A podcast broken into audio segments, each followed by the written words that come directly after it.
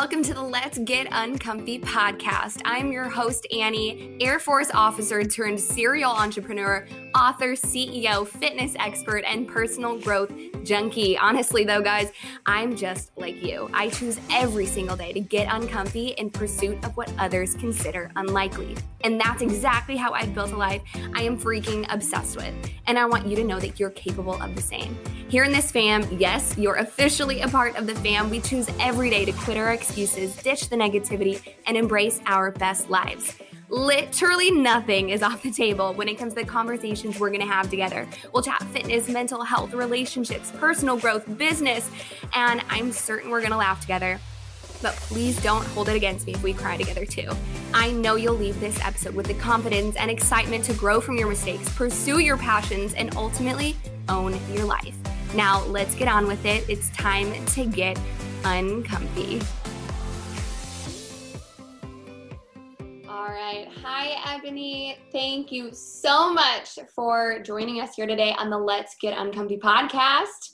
Thank you so much for having me. Sorry about my voice. I've been screaming and yelling while training. Oh, oh my gosh, you're so fine. And guys, Ebby and I have been chatting away, and I was like hitting a point where I was like, we are talking too many good things to not just hit record and chat about it with y'all. So we are going to get to it. So Ebony and I actually met a few years ago, would have been three, five, four years ago, five years, something like that.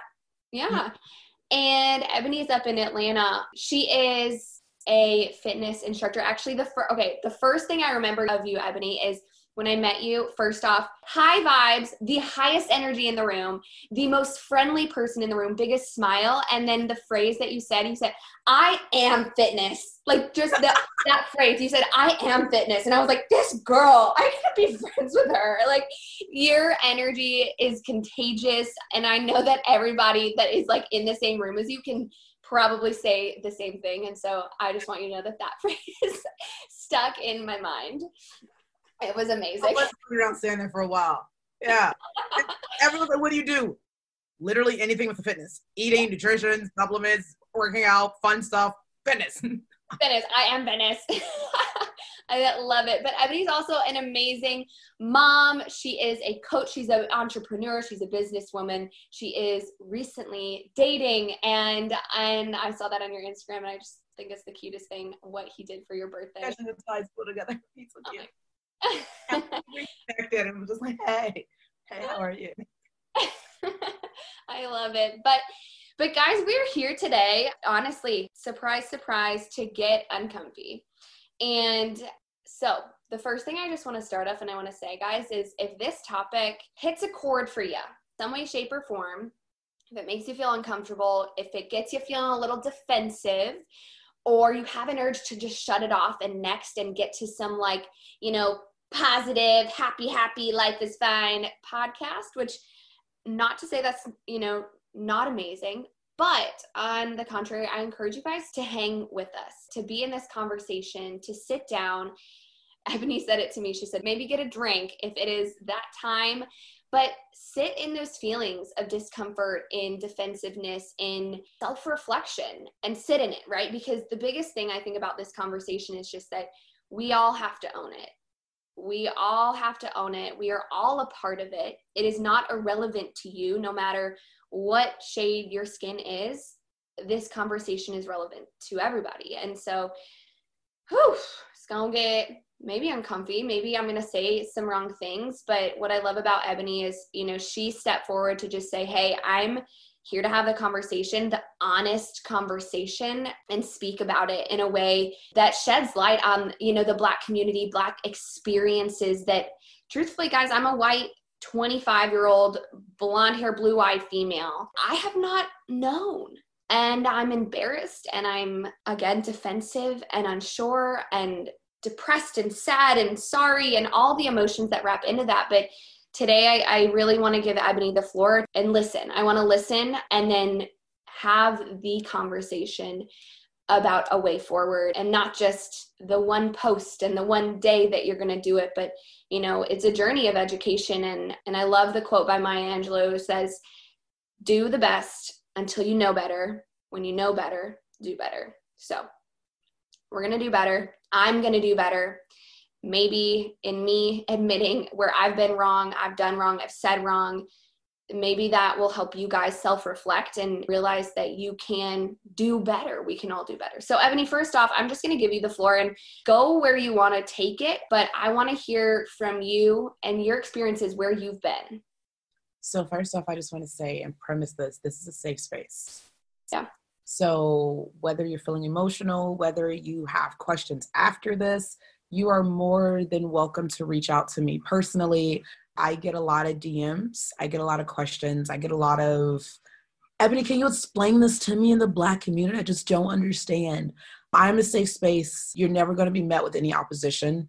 And it'll always be coming from a place of understanding and love and respect, no matter how uncomfortable the topic may be for either of us. So background, I'm a psych major, psychology, child and family therapy, with a minor in minority studies and sociology.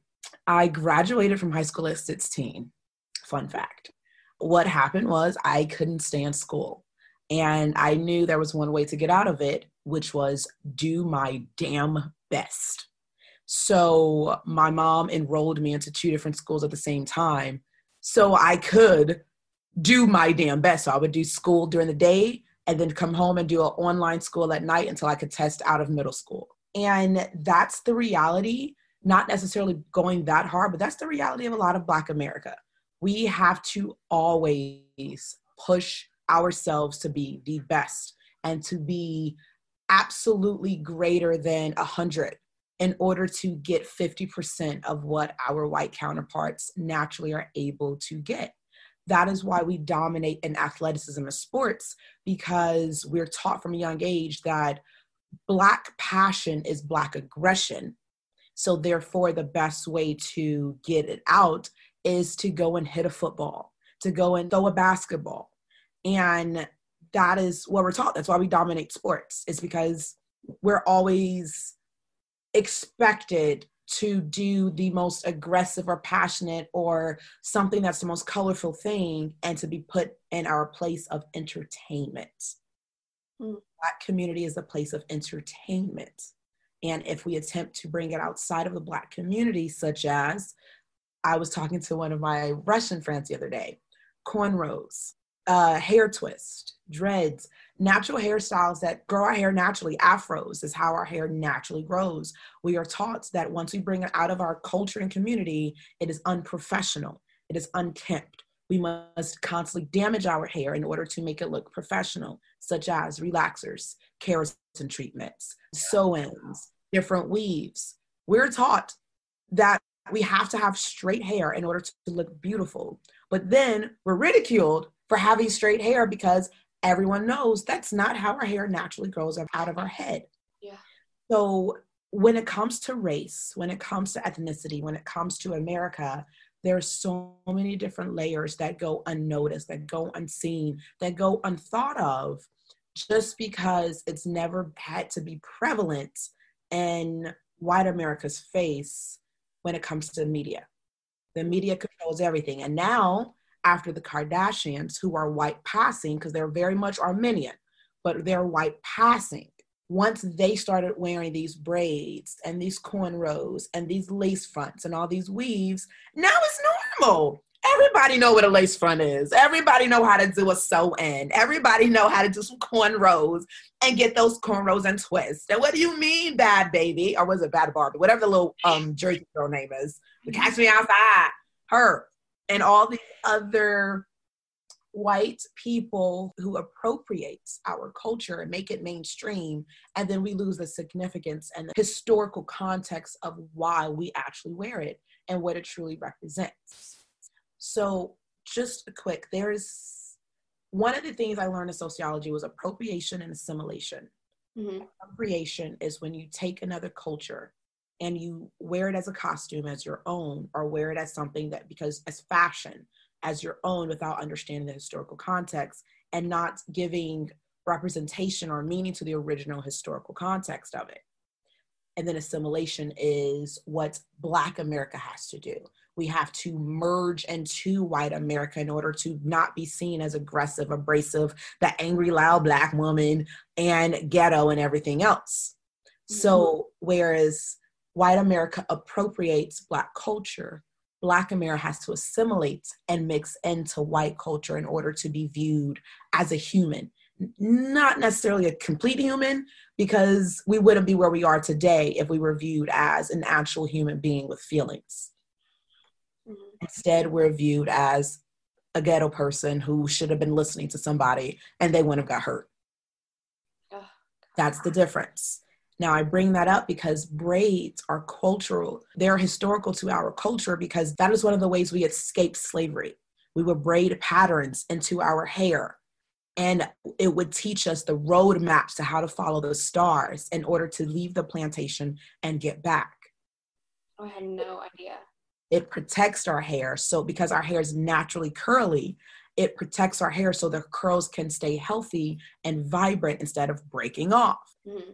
But then when white people or any other ethnicity with a finer textured hair do it, it usually breaks their hair off and it ruins it because you have to pull so tight in order to protect it.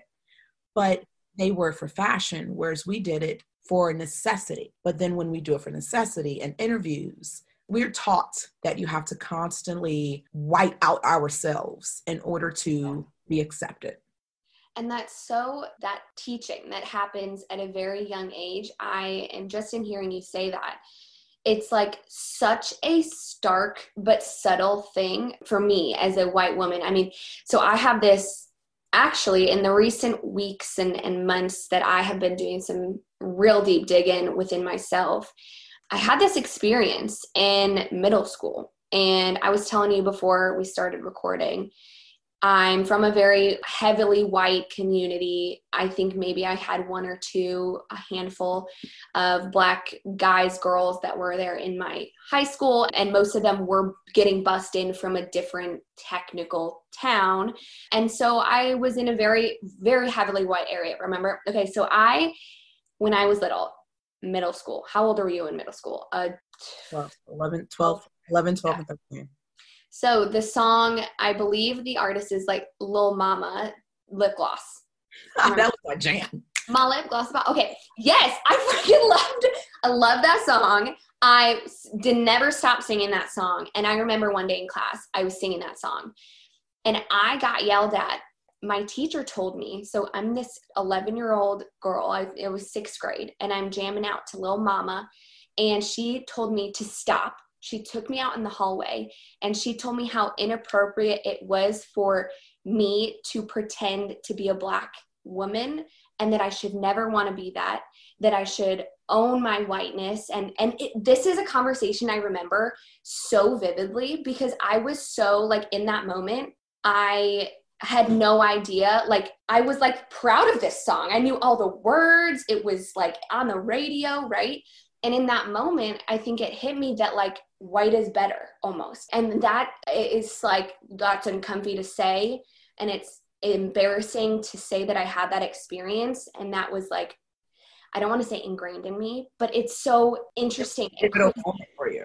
And scary to me to, to see the stark difference where you as a middle schooler was having a complete different teaching. And my teaching, I mean, kind of similar almost where you were appropriating and I was being told You're assimilating assimilating okay yes assimilate means to merge, appropriate means to steal. Okay, yes. Yeah, so you were you were taught to assimilate and I was taught stay away from Black culture, stay away from Black music. And it's so crazy that those experiences, they shape us as subtle as they can be. And so as a mom, you know, what are some of the things, and I, again, this is about listening to you and listening to your experience, because me as a kid, you know, I was never told a way to handle situations with police officers. I was never told, you know, how to handle a situation when you're walking through a store. That was never a conversation. And so as a mom, you know, again, just in the tone of listening, for, for people that might not know what that looks like, what does that look like? So it's always, you know, how you, the normal, don't touch nothing when we get into the store, right? Guys, I'm not, I'm not buying nothing, don't touch nothing. For us, it's more so keep your hands to your sides. Make sure they're always visible. If they ever become invisible, you will be subject to being searched. So it's be on your best behavior while you're in the store, because if you embarrass me, then you, or if you embarrass yourself, you embarrass me, you embarrass me, you embarrass the family, which that's typically across the board. You don't want temper tantrums. But when our children have temper tantrum in stores, they're looked at more so as if we can't control our child. We can't control them because it, we can't control our children by the standards that we were taught to control children by. So now in today's society, it is taught that spanking is bad. Punishment is horrible. You should never do that to a child. And that is how we're taught that now in today's society. But growing up, we got whoopings all the time. Mm-hmm. And what people don't realize and understand is that the Black community, not Africans, but the Black community, when brought here from slavery, we were taught to control the Black community by beating each other, by having the overseers beat us. That is how you control a Black person. That's how you control a Black child. So then when slavery was abolished and we had to go to our shacks and homes, how do you control somebody when you've been taught for four hundred years one way to do it? Yeah. You repeat it. You beat it. You beat it out of them. And I'm not sitting here saying, oh my God, go beat your children. I don't actually whip my child at all. But I'm saying the thought process of how so much Black America is still representative of what we've been taught on plantations and what our grandparents had to endure, and then they pass it down to their children, who then pass it down to us. Mm-hmm. That you control someone by doing this. And so going into a store and you have a child acting out, our initial reaction is to snatch them up, stop doing that. We're not doing that. But then we have, as you say, Becky, looking like, I'm going to call D FACS on you. I'm going to call the people on you. It's like, well, wait, how do you control your children? I talk them down. I speak gently. But that's not how we were taught. I also think there's this crazy stark difference with, okay, imagine you have, you know, that Black mom, that Black child, the child having a freak out, whatever is happening, regardless. Mm-hmm. The way that's going to be perceived from a stander by maybe a white person, the way you're going to view that, I mean, and this is the unconscious, you know, bias, and we don't even realize, right? But it's almost ingrained where you see that and you're like, this crazy Black woman. Mm-hmm. And then if you saw that with a white mom and a white daughter, you just say, oh, this kid was, yeah, like this kid was just, sorry, you go. Please, this poor white mom, you just can't control your baby. It's okay. Yeah, isn't that crazy? So I think that's so interesting. I don't know if you have even any commentary for this, but how one Black mom, Black child can represent in that moment for one person, say, oh my God, Black moms are crazy. Mm-hmm. But if that same person were to see a white mom and a white child, they just, you know, completely process that in a different way. And I think like that is part of, I mean, first off, realizing that. And then second off, you know, being in that situation, I think for people listening saying, okay, well, like, you know, how do I fix this? What do I do? Like it's rewinding and it's honestly rewiring, you know, the way you, you see things, the way you think about things, and not defining a whole culture off of one situation. Do you, I don't know if what I'm saying is making sense. No, what you're saying is making sense. I actually had, so I have a Republican mom. I have a Democrat mom. I got a liberal mom. Like they're not biological. They're just like women who have influenced me in my life. And I've like attached to them and they've attached to me as their daughter. And my Republican mom, she is the most redneck, racist woman you will ever meet. But there are different levels of racism. There's just chosen ignorance. And then there is just uneducated. You've been taught that seeing that Black woman in the store, she's a crazy Black people. And so you've been taught to replicate that without knowing. She's one of those. And when we speak, and we've had so many deep conversations, because she'll, when everything broke out, she said, Ebony, now I don't understand what's going on. So like, now, if he just would have listened, and like, this shouldn't have happened. And then it was like a military thing she posted where it was during the riots, because the military, as you know, came in to do the stateside stuff to control the riots. There was a Black man from the streets, from the protests, yelling at a Black soldier in his face. And there was no audio. It was just a lot of physical. It looked very intense. And she posted and she was like, now this is wrong because he's a soldier. He represents America and this and that and da, da, da. And I had to stay on her page, which her page is very Republican. And I was like, Mom, this is not what's going on right now. What you guys are seeing is a black man yell at a soldier, a black man get mad at a person who represents America. I said, but what they are seeing is a brother to brother having to choose between his blackness and his career. Which one comes first? Because at the end of the day, it is not going to be his blackness. He has to take his blackness off in order to put that green on. And I was like, the passion they're having and they're talking right now, I said, he's not yelling at him. That's just a passionate conversation with how we communicate within our community. And I explained, there's been so many times when my sister would get all up in my face when we weren't seeing eye to eye, and she would just yell and scream and say all this stuff to me. And I had to take it and like, you know what? I am wrong. And it wasn't a sense of, how dare you get in my face and disrespect me? It's a sense of, we are taught to also check ourselves. Mm-hmm. Your brother, teach your brother. It takes a village. And that's what like my company was built off of, is it takes a village, and which brought was ironically brought in by Hillary Clinton. But it takes a village to raise each other. It takes, and so that's the mindset that we have within our communities, especially because so many of our family members get whisked away to jail for very minor offenses. We have to learn to look out for one another. And because of our upbringing and the way we are taught, and it is ingrained in us to communicate with each other, that yelling, that beatings and all that stuff is a, supposedly a natural thing.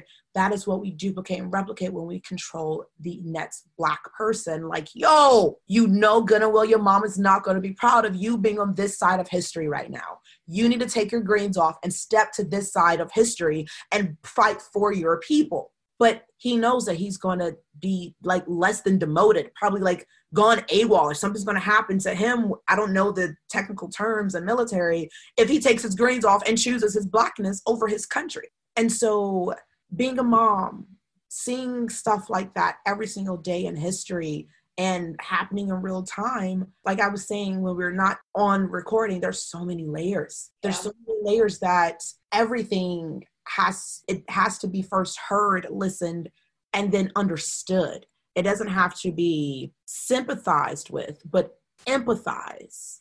Yeah. Empathize that there are a whole group of people that do not and will not ever have those same experiences until at least another three generations. Mm-hmm. And I think that's like a really great point, and, and even transitioned into kind of talking about, I'm like hesitant to say like a way forward, you know, because it's, I feel like naive and ignorant to think that there's just like one thing that is going to move us forward. I think, like you said, it's layers. But, you know, I think one of the biggest things I, I've been seeing is that maybe we can talk about is like people saying, well, I'm not racist and I don't have slaves, and that was forever ago. So this is irrelevant to me, and I'm I'm going to just stay off social media, and I'm just not going to look at it, right? Because, again, those feelings of discomfort, the defensiveness, the guilt, and that you don't want to feel with it, you don't want to welcome that. But I think that's, like, that's not the answer, obviously. So can you speak on, like, why that's not the answer, you know, just, like, why that shouldn't be of, okay, just because you're a good person, you're nice, and you don't engage in quote unquote racist activities, you know, how that's not enough right now. So colorblindness is still one of the worst types of racism. And I say that because that means that you're turning your ears off to a whole nother human being and their experience in life. Yeah. So saying that I'm not racist and that that was so long ago, slavery didn't start, or slavery didn't end four hundred years ago. Slavery started four hundred years ago. Africans and were already here in America. Native Americans were already here in America, and they were enslaved. And Native Americans had to make treaties in order to enslave other Africans in order to protect them. And then the, I'm not racist, so I'm just not going to do it. But you're still benefiting from the system that is racism. There isn't technically a way to move forward. We just have to break the damn system. For instance, one of the most mind-blowing facts to me when in sociology was that I want to say up until the sixties or seventies, and may have been a little bit more recent than that. I can Google it. But mm-hmm.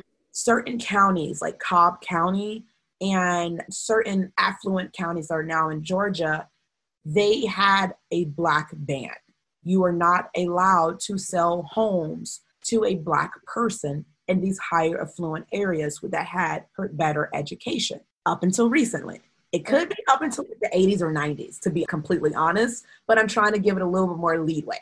And you yeah. can Google this, real estate laws, real estate boundaries. Um, it's public knowledge, but when you say I'm not racist, it doesn't affect me, you're turning yourself off to the possibility of learning something new, such yeah. as that, such as different people's experiences, such as all this hoopla about changing logos and changing names and stuff. Everyone's like, oh my God, the Washington Redskins, they should have, they should change their names. Good job. Do you guys know how long we've been in civil court fighting to have the Redskin name removed for literally hundreds of years since they became established? Just like the Florida Seminoles, just like several other Florida teams and other American teams that have Native American presence on them. That's why the tomahawk was removed from the Braves. That's why they had changed the original Braves logo. It wasn't a tomahawk. It was a Native American savage. And that just recently got changed. I still have Braves gear that has a Native American face on it yeah. with the crazed savage look. The yeah. Florida still in it. Mm-hmm. And we still hear that Brave sound. What does everybody do? Dun, dun, dun, dun. We do the tomahawk chop. That is a, that's a signifier of a war. You didn't realize it, did you? No, I'm like, you guys can't see my face right now. I'm just like jaw floor, eyes wide open. I feel it's so dumb. Of war. Redskin, calling a Native American a Redskin is the same exact derogatory term of calling a Black person the N-word. It was the same exact way. The tomahawk is a representative of how white America scalped Native Americans. As in, after they beat them, they grabbed their hair and chopped their entire scalp off. That is what the tomahawk represents. Yeah. Florida was one of the only states that instead of changing their name, they decided to put the proceeds purchased from that N F L and that college team goes to the tribe down there, the Seminoles. They're the only ones that recognize and allow that to happen, but they refuse to change their name. Washington Redskins are only changing their name because now it is popular to jump on the equality bandwagon. Right, right. And that's a topic in and of itself, you know, is like doing the thing just because it's trendy or just because you don't want to look like you're ignoring it, you know? So question for you here now, this might be, a, I honestly think this is like a question that maybe people are thinking, listening to this, they're like, okay, so like, I know in my heart, like I want to do something right. Mm-hmm. I don't know. It's like this, like, I don't know what, what do I do with my hands? You know? So right. for white women, could predominantly, I mean, I think there are going to be a lot of white women listening to this being like, what can I do? You know, in mm-hmm. a way that's not insensitive and ignorant and not just doing something because it's trendy. But I'm seeing so many different perspectives and so many different messages on social media, like everything from reach out to your Black friends to don't reach out to your Black friends because don't put this on them, it's your issue, you know, to go follow Black people, shout them out, to I was just listening to a podcast and with a, a Black woman speaking, she said, no, honestly, don't do that, because if you're just following somebody because you think you want to look like you're following somebody, it's fake, you know, and like buy from a Black business, but don't say that you're buying from a Black business because then it looks showy, you know? So like, it's this whole, like, what do I do with my hands? I want to do good. I want to work on myself. And I want to also, while working on myself, you know, social media is a great way to also inspire, whether you have a platform of hundreds of thousands or a few hundred, you know, like, where do you stand? What do you think practically somebody listening to this who wants to be a, you know, a good part of this, what, what do they do? What do we do? So everyone has their own different path. There is no unilateral answer yeah. to that, as you can see. I can't explain the vibe, but don't say it. that is just so, for years, we get beat down and fought against whenever we create something that is representative of just Blackness. Right. Anytime there is, well, there's a Black beauty store. Why does it have to be a Black beauty store? Why can't it just be a beauty store? Okay, well, here's a Black, what was it? A Black body cleansing lady. I can't think of her name. Yeah. But Black restaurant. Well, why does it got to be a Black restaurant? So I'm not welcome there because you only service Black people. No. Include us. As long as you continue excluding us, we will continue building our own to say it's a safe space for Black people. Wow, that's such a good point. That is all. When we say we're building a Black business, when we have a Black neighborhood, when there is, this is our Black music, all we're saying is this is safe for you to be Black over here and not be attacked. It's okay for you to be your own self. It's okay for you to wear your hair. It's okay for you to wear your crop tops, your balloon pants, and it's okay to twerk, because twerking is literally a part of our culture. Like in every ethnic native video you see, no matter if it is Spanish, if it is Hispanic, if it's Latino, if it's Black, if it's African, no matter what it is, you always see us gyrating and dancing and vibrant and moving our hips, because that's our culture. So when you see and hear people say stuff that it seems as if it's signaling out only Black people, all we are doing is saying to our community, it is safe to be here for you. This is a safe space where you won't get attacked. It is not saying this is only for Black people. It's not saying only Black people can shop and buy here.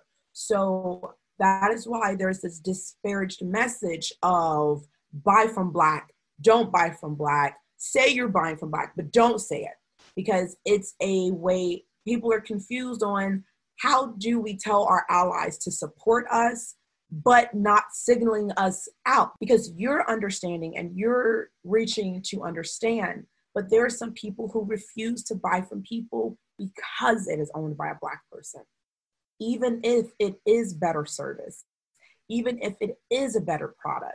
They will simply refuse to buy from it just because it is owned by a Black person.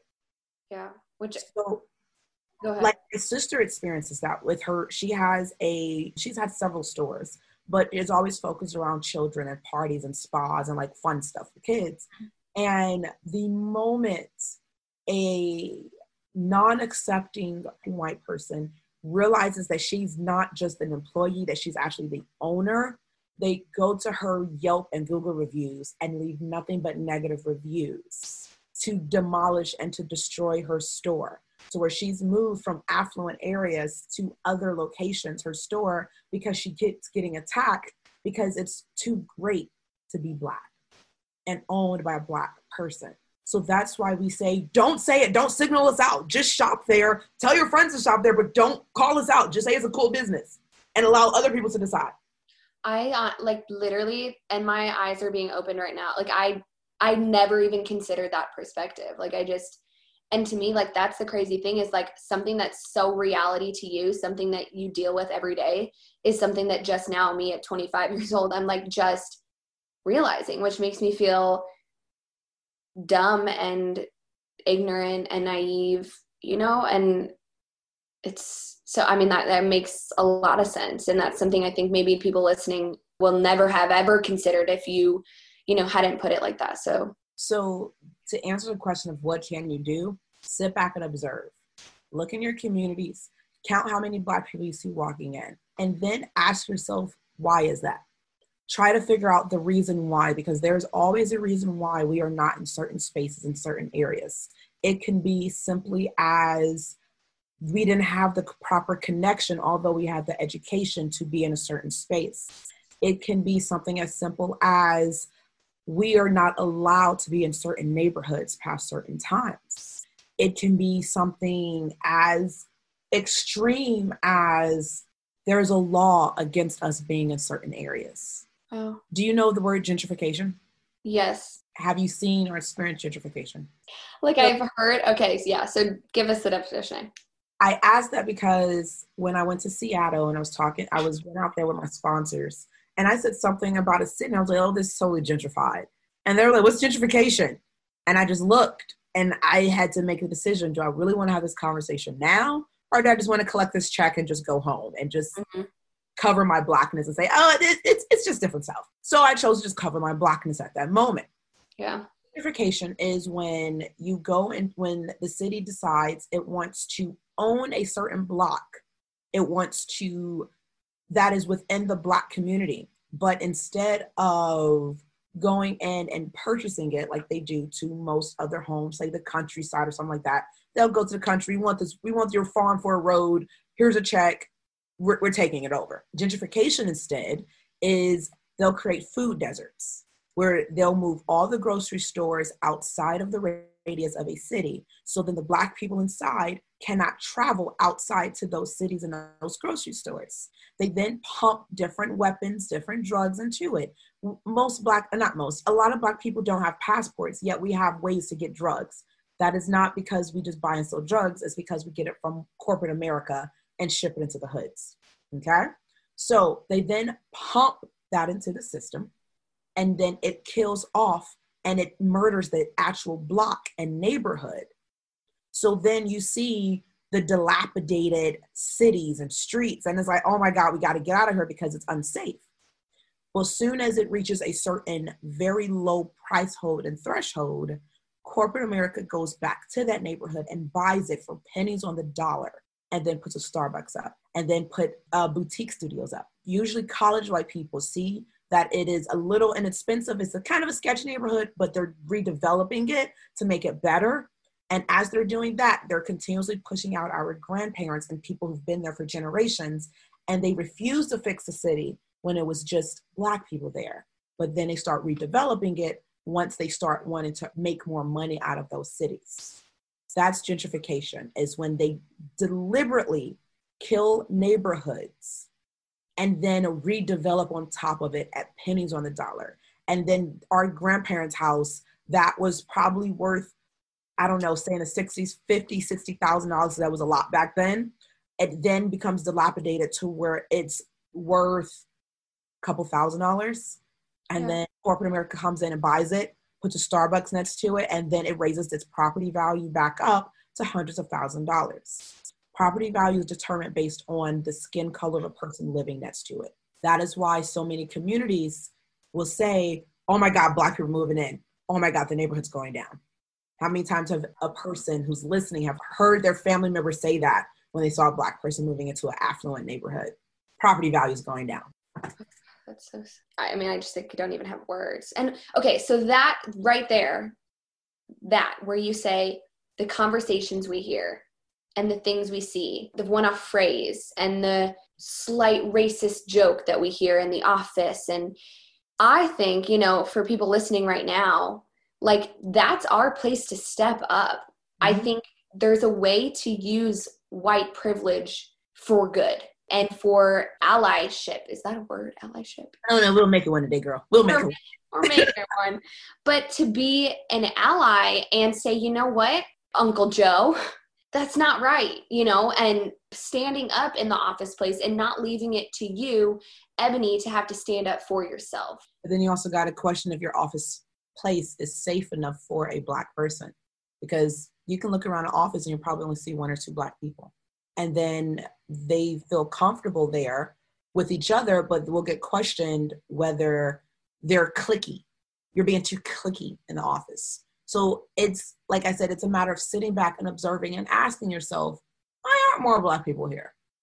And then diving deep and figuring out why they aren't there. What qualities, what data points led to a black person not being allowed in the same space? Mm-hmm.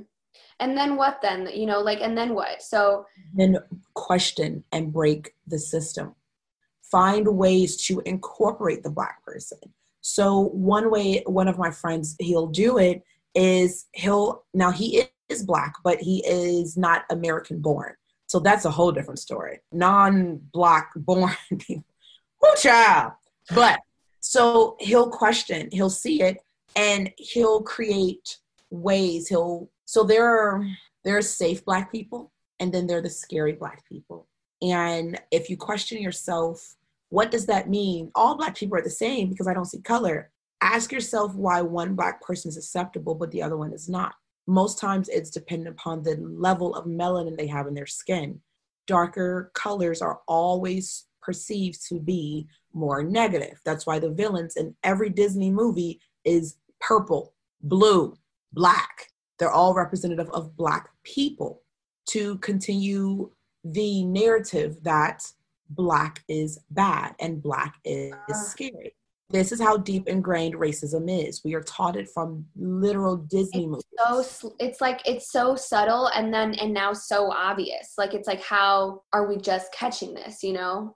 I mean, you're like, we're not just catching this, girl. We have. But that's because you are why racism was built. The white woman is the person who is meant to benefit the most from the system. Not so, the white man? No, white man, they lead the system. But don't nobody want that Black man impregnating his lily white daughter. Racism was built to protect the white woman. It is to protect your virtue. It is to protect your credibility. It is protect his family name as your father. And that's why Emmett Till was beaten and murdered because he whistled at a white woman who then later told, oh, I, I just lied about it. He no longer lives. That's why I just saw the story the other day. This woman lied on four Black men who got sentenced to life, saying that they touched her. And twenty years later, she came clean and said, okay, Black Lives Matter. I lied about it. And two of them had already died. Yeah. So question and then infiltrate. Bring that Black friend in. If you see a, so for people like us, we're invited to do different stuff all the time. Bring the Black friend along. Hey, I know that you just asked for me, but my friend, she does this. She has this background and this background. I think she'll be great for you guys to meet. Start creating the human-to-human connections. Then remove the ideology of color out of it and then promote the resume behind it, the aspects of the personality Person behind, behind it. it. Start creating human-to-human connections because it is not up to our parents. It's up to our children. It's not even up to us because our grandparents are still in office. Them folks sixty and seventy, not dying, still in office, still perpetrating the same law, still pushing the same ideology and the same beliefs. And their children are going right back into it. So it is up to our children to know, yo, just because Susie's hair is different on the playground, it's okay to still play her hair and braid it too. Just make sure you ask permission. No, her, she's not better than you because her hair is straighter. You guys are just the same awesome kids. Yeah. So it is continuously questioning, infiltrating, and then perpetuating acceptance and making sure that your Black friend isn't left out. But yeah, so it's not just about sitting in an uncomfortable conversation and getting uncomfy. It's about grabbing the next person's hand yeah. and pulling them with you. Action. Mm-hmm. That's what the whole Fit Team was about. Why I built it, because it was like, all right, great. I can lose weight. I can look good and feel good. But what about the next girl? Let me grab her hand and say, hey, girl, you don't have to do all that. Selfishness is the new self-care because in order to help other people, you have to first help yourself. Mm-hmm. And so I teach that. Be selfish. Your kids yeah. screaming, I don't care. Tell them they can sit there and wait. And you go and take an hour to yourself and then come back to it. And then you will be a better person for it and they'll have a better mom for it. It's the same exact way from womanhood to true integration and to true acceptance of each other is saying, yo, I got this, but you weren't able to get it, even though your resume is better than mine, even though you're awesome at this doing too. Let me grab your hand. Come with me, girl. Let me just do it. You've been overlooked. Let me help shine the light on you because you've been overlooked.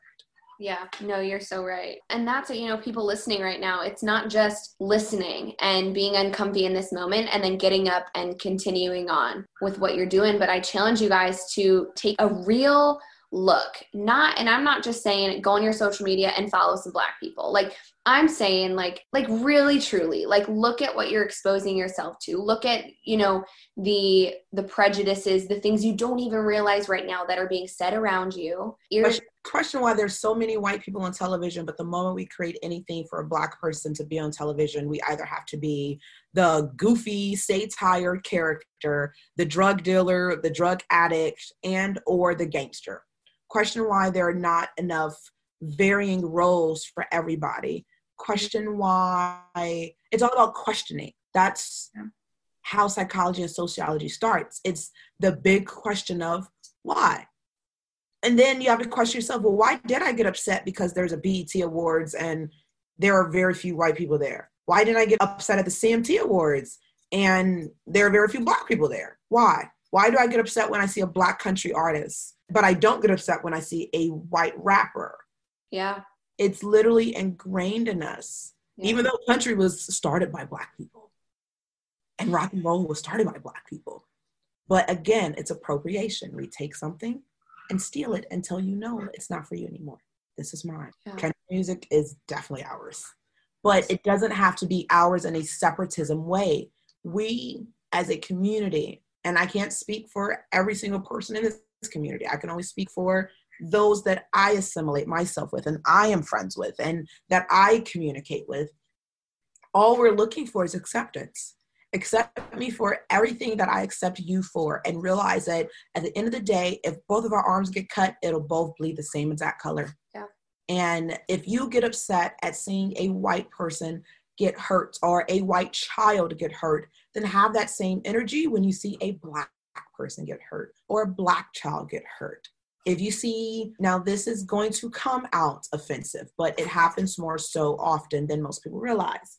If you see an Asian person following a black person around in the store, question why they're following them and not following you. Yeah. So you have to question. Ask the questions about what you're seeing, and then ask yourself how it affects you and why you haven't been able to do something to stop it, and then figure out what you can do. Right. Now, before I get, and I'm, I want to ask you about, you know, your business, about Fit, Team Fit, and all of that, you know, but what are some resources for people who are just starting to dig into this and people that are ready to start that reflection, to start that education and take that first step? What are some resources you might have for them that could, you know, open their minds to allow them to start questioning things? The first book I tell everybody to read is Jim Crow, The Laws of Jim Crow, not the new Jim Crow. Take mm-hmm. it a step back.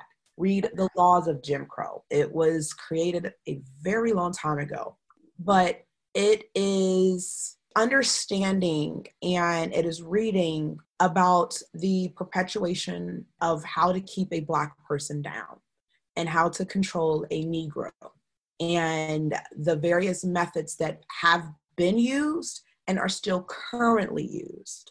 Start there. And then from there, that will open. It's a very short read. Mm-hmm. And then Google Black bookstores in your area. There is always going to typically be at least one, and or you can find it off Amazon. But just Google Black bookstores. And those Black bookstores will have so much more knowledge and information that's not been whitewashed and that has not been watered down to make America seem much more beautiful than it actually truly has been. Mm-hmm. Just ending this up before we go into everything else. America has a very sordid past, just like almost every other country. Every country does some crazy stuff to people. It's just literally the way wars work. But the biggest difference and the biggest issue is that America does not want to take responsibility for what has happened and what has continued to transpire and how it has continued to affect the current day population. They want to blanket it over, pretend it never happened, put a nice, beautiful layer of icing on top of a burnt cake and say, guys, it's perfect, eat up. That's what has been going on. And so you have to understand and realize that you still gotta eat a burnt cake with icing on it if you don't stop it. You still have to deal with everything. We still have to deal with everything because they just put icing on top of it and said, everything's better. It's fine. Slavery doesn't exist. Martin Luther King is dead. Malcolm X is dead. There's no one causing funk. No one causing an uproar. Malcolm X and Martin Luther King literally had the same ideological beliefs. They literally did, but they had to paint one as a bad guy and one as a good guy. Mm. And you have to understand that there's a constant layer of information that is not being told. Like I tell my daughter every time we go over her history notes and stuff, her history teachers be tired of me. They just be tired. And I'm just like, history is not written in truth. And history is not fact. History is written by the victors of war. Yeah. Whoever wins the war burns the libraries. That is why libraries are continuously burned down by the people who won. The Alexander, the Great Alexander Library is to erase history, because once it's written down, it can't be changed. But if we burn it down, you ain't got no knowledge of it and you just have word of mouth. And just like we learned in elementary school, telephone is the worst game to play because it changes every time it goes through. So history is not fact. History is simply coming from one source and one point of view. In order to get a full perspective, you have to go to the person's side who lost the war and understand from their perspective as well, and read it how they perpetuate and they tell that story. Fun fact, and then we can get to everything else. Most of our school textbooks in America are created in Texas. That's where the big publishing house is. And then it gets sent across the country. Mm-hmm. Texas laws have passed to eradicate slavery, to say it never existed. That I saw something about this. It was simply voluntary work that the Black people just said, I got your back. I will build America for free. And that is what the next generation gets to learn about, is that slavery did not exist, that the Jim Crow laws didn't exist, that Black Wall Street didn't exist. And it is not dictated by the education. It is dictated by the community who votes in at your town hall meetings what they want their children to learn about. Mm-hmm. That is why home ownership is so important, and why so many Black people are just now being able to have homes, is because every law has been dictated of what the kids will learn the next year. They vote. Do you want your kids to learn about this or learn about that? Well, that, that sounds uncomfortable. I don't want my I don't want Susie to know what great grandparents did. Heck no. We don't want to vote about that. Let's take that out the history books. Well, parents have voted. The community in Tallahassee has voted. Let's take this out of history. And then we get to current day, we get to our society, we get to the Black Lives Matter, the All Lives Matter, the Blue Lives Matter, all of that stuff. And it's just like, guys, you are literally lying to us about us what we already know. Stop trying to change history and just admit to the wrongdoings so we can come to a place and figure out how to move forward and yeah. how to change the system, break the system, rewrite the narrative. We don't have to change the history. We just want y'all to say, yo, we fucked up. Right. We we messed up big time, y'all. What can we do to make this better together? I know. And I think that right there, that's everything, is ownership, is accountability, is understanding that, like, whether you are somebody, you people on this listening, you might say, this is like, this is a lot right now. I'm overwhelmed. I don't even know where to start.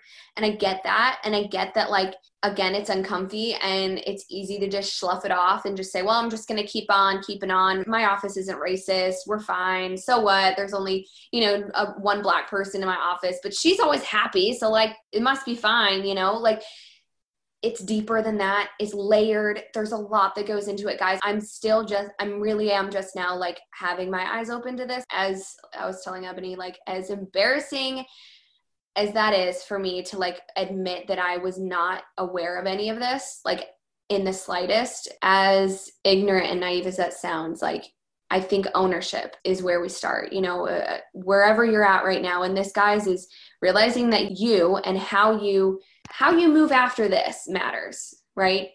And what you do, you know, what actions you take after this, it, it matters. So um, I know I read White Fragility. That was one of the audiobooks I listened to. That was kind of, to be really honest, guys, it was uncomfortable. And again, that defensive and upset me kind of started bubbling through, where I was like, you just, you don't want to, like, admit it. You're not even, it's like, you don't want to hear it. It. And that's like, that's what I want you guys to sit in and, like, at least recognize. But anyway, I read that. I watched on Netflix the thirteenth. Have you watched? Okay, I had to pause that like every like fifteen minutes to just be like, what the fuck? Like, honestly, like it blew my mind and broke my heart. So again, you know, guys, watch that. That's something. You said something before, before we started recording, that now that like you said something about slavery being over, and I chuckled inside of my head because I'm just like, slavery's never been over. Slavery yeah. was never abolished. It was only abolished to the men who were not arrested. Slavery still exists in the Constitution as long as they are locked up.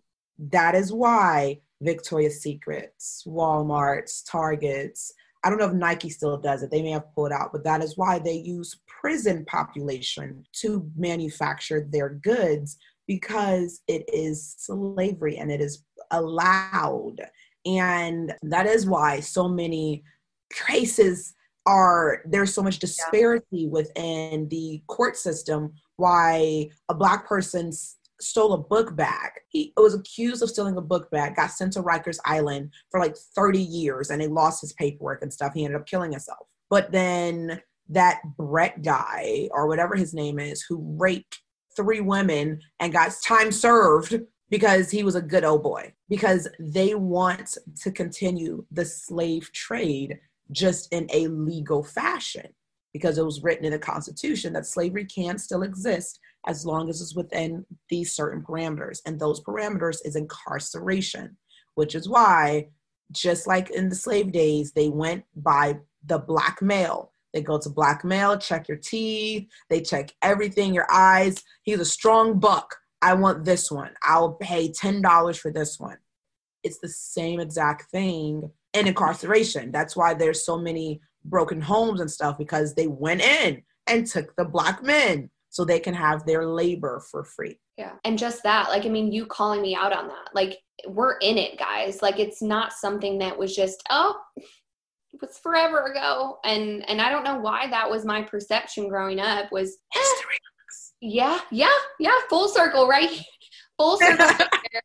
I thought it's just, it's, we're in it. Another thing, I honestly, actually, I watched the Netflix documentary series, When They See Us. I'm sure like a lot of people have now. And at the start of this, Ebony and I were talking before we hit record. And she's like, you know, it's okay to get emotional. And I was kind of speaking on like, but is it my place to be emotional? Like, is it my place to like, it's not for the drama. It's not for the, the, oh, look, okay, good. Well, she, if she's emotional, then she's sorry. And, and it's okay. Like, it's, it's almost this like, inner debate of like, do I even allow myself the space to be emotional? Is it my place to be emotional? You know, in a way we are screaming, just support us, just be with us, just be our friends, just understand us, is the same way it is a-okay for you to be emotional, because at the end of the day, we're not trying to perpetuate and continue. Now, some folks might, some, some folks might be, there are some crazy Black people out there, I ain't gonna, I ain't gonna lie,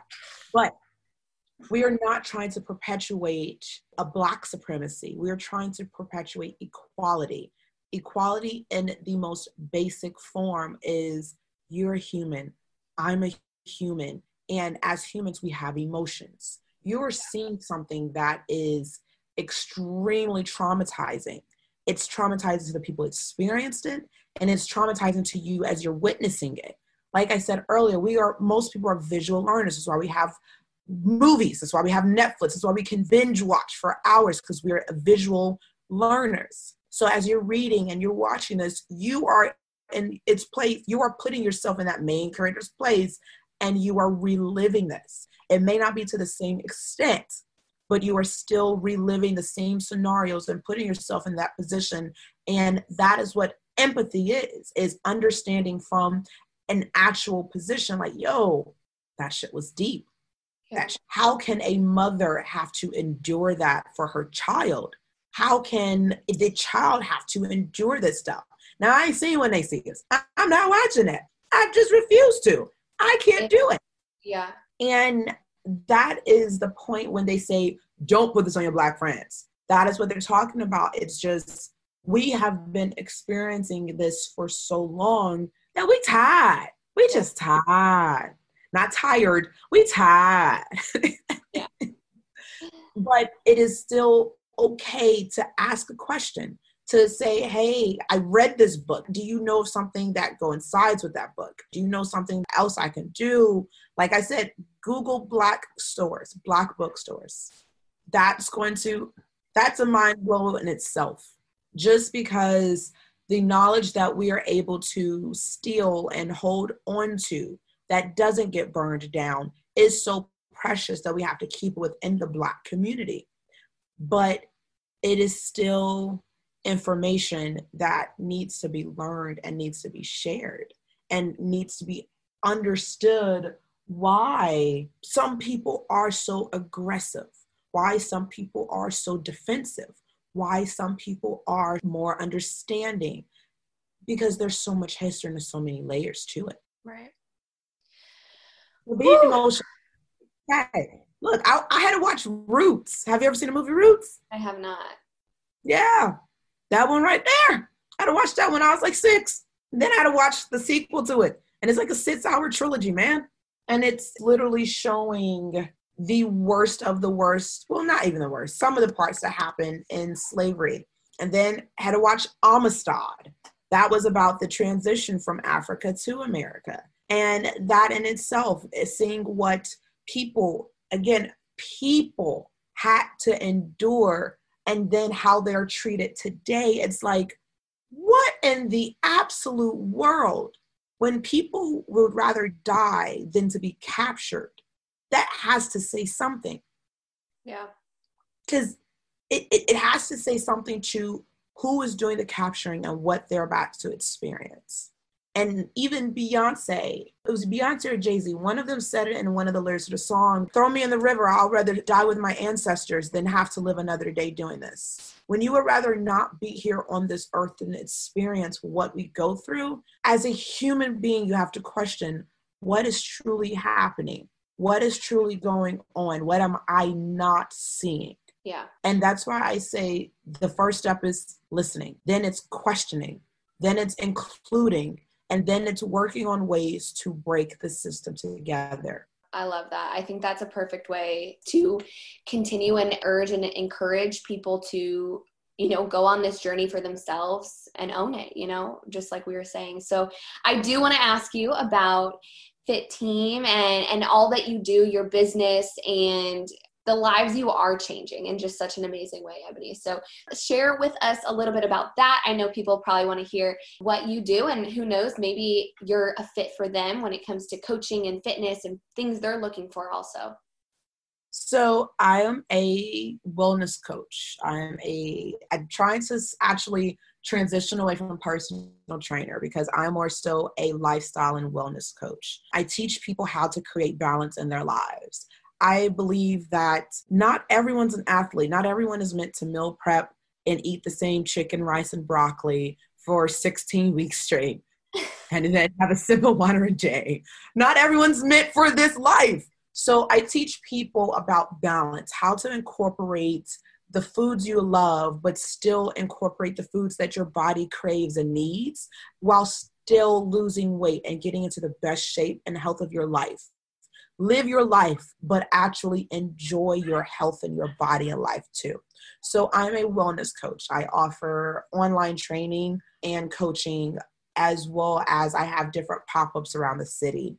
I have a few awesome things in the pipeline. I was so- going to ask, I was going to say, like, what's coming up for Ebony? Like, what are you excited about? What do you want to tell us about? What can you tell us about?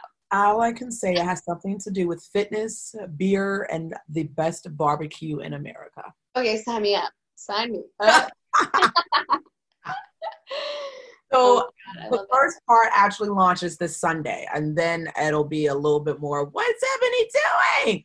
But yes, one of the, my biggest dreams was always to create healthy foods for people. Fun fact, I love to cook. My dad was a vegetarian chef, and I've been in the kitchen my whole life. I love to cook. And I've partnered with local barbecue companies to create fit boxes, which is barbecued food, but still within your macros to help you. No way. Yes. That is so awesome. So by the time this podcast is out, it should already be in production. So, so Atlanta only, or what's your, is that your vision? Atlanta, surrounding Atlanta? I'm down, I'm down south. So will I be allowed to be a part of this? Well, it's distribution. So okay. I plan on creating them. We've already developed the freezing system. So it's flash frozen, so you can reheat it and have the same fresh flavors. And so, yeah, so no, it's be distributed all over. Just Love like that. My fit collection, my online boutique and stuff. So that is the biggest thing. I may or may not, I cannot confirm nor deny. Okay. A fit beer. Oh, girl, I'm so pumped. The year. I may or may not. We're just going to speak it into existence, that everything goes through. On all we'll manifest it, and maybe by the time everybody's listening to this and it's August and it's hot outside, you know, y'all can go find Ebony on Instagram, which leads me to my next question. Where can people find you? Where can they see what you're about? Where can they talk to you and D M you, and where are you?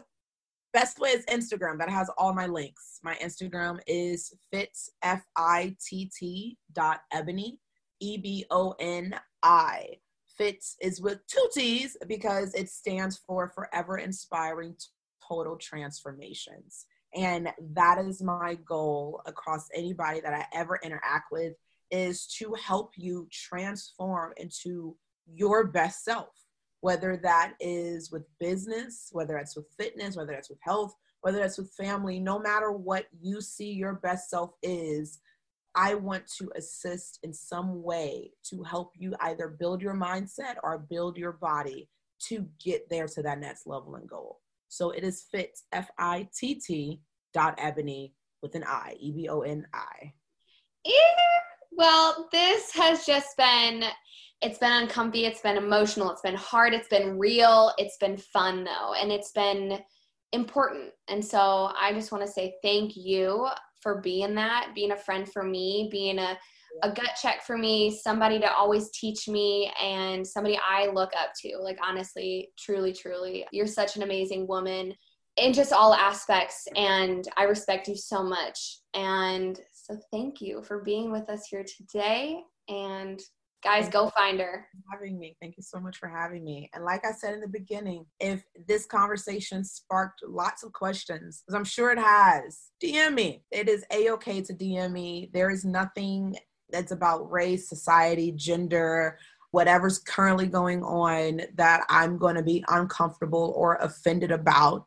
Because at the end of the day, I want us all to build the most basic human connection and realize that we're all in this and we're all on this planet together. And the only way to make it better for the next generation is to link arms and address all the bullshit that grandparents may have shoved down our throats because of their old way beliefs. And it's, and that's all I want, is human to human experience and connection. I love it. I love it. And the very last thing, quick, actually two last things. Whew, we're going to keep it quick here. I always ask every guest on the Let's Get Uncomfy podcast, what is your hard no and your hell yes? It can be life advice. It can be relating to anything. So just something you'd say, you know, hard no, don't do that, you know, and hell yes, do that now. Okay. Hard no. Do not ever, ever, ever, ever put your goals and dreams on hold for a relationship. Never, ever, ever. Understand that you come first. Understand that it is up to you to better yourself. It is not up to your partner. It is not up to your spouse. It is not up to your mama, daddy, brother, sister, uncle, cousin. It is up to you to better yourself. And do not put your dreams on hold for someone else, because it'll perpetuate guilt as you go along within that relationship. So always look out for you in a non-selfish but selfless way. Become the best version of you. A hell yes. Let's see. Let's see. Let's see. Selfish is being selfless in most instances. Yeah. Take care of you, damn it. Take that bath. Take that hour walk. Take a moment for yourself. Put yourself first in order to pour into everybody else, because that's really the reason why I started the Fit Team. I was a wife, mom, I worked corporate, I did so much. And at the end of every single day, I was burnt out and I was tired and I just didn't have the energy. And I couldn't understand why until, ironically, a Mary Kay lady came to try to sell me Mary Kay. And she sat me down and she said, look, you're doing all this ripping and running while everyone's just sitting here and you have not taken a moment to catch your own breath first.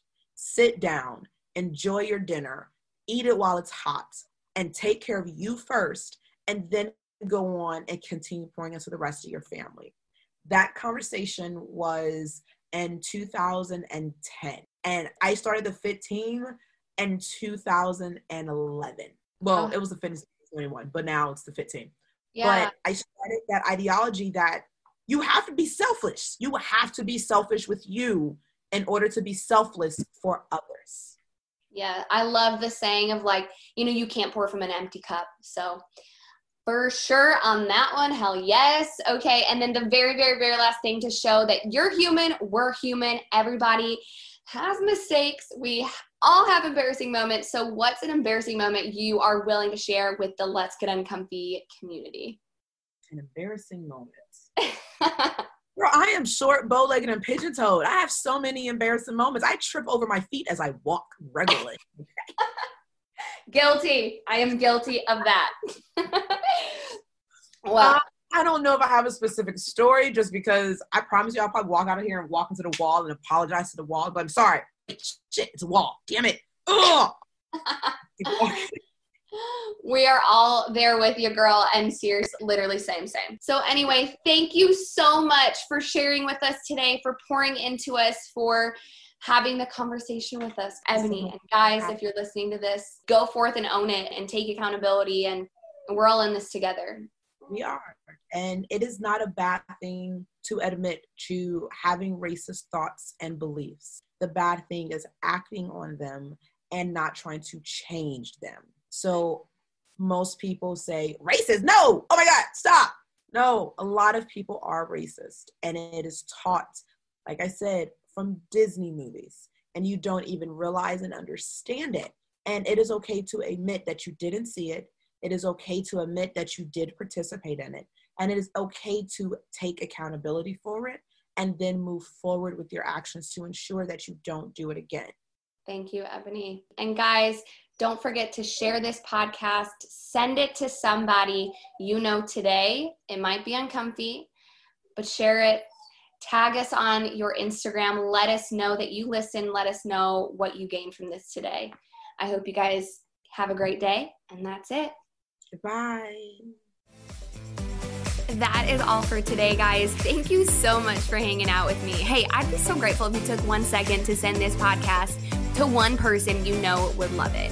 And also don't forget, leave a five-star review because honestly, go big or freaking go home, Becky, okay?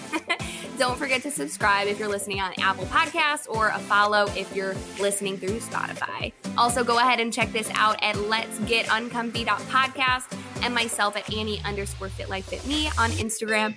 Tag us in your stories. Let me know how you're getting uncomfy and what you loved about today's episodes. Now, go do it. Go get uncomfy. Pursue what others consider unlikely. I double dog dare ya.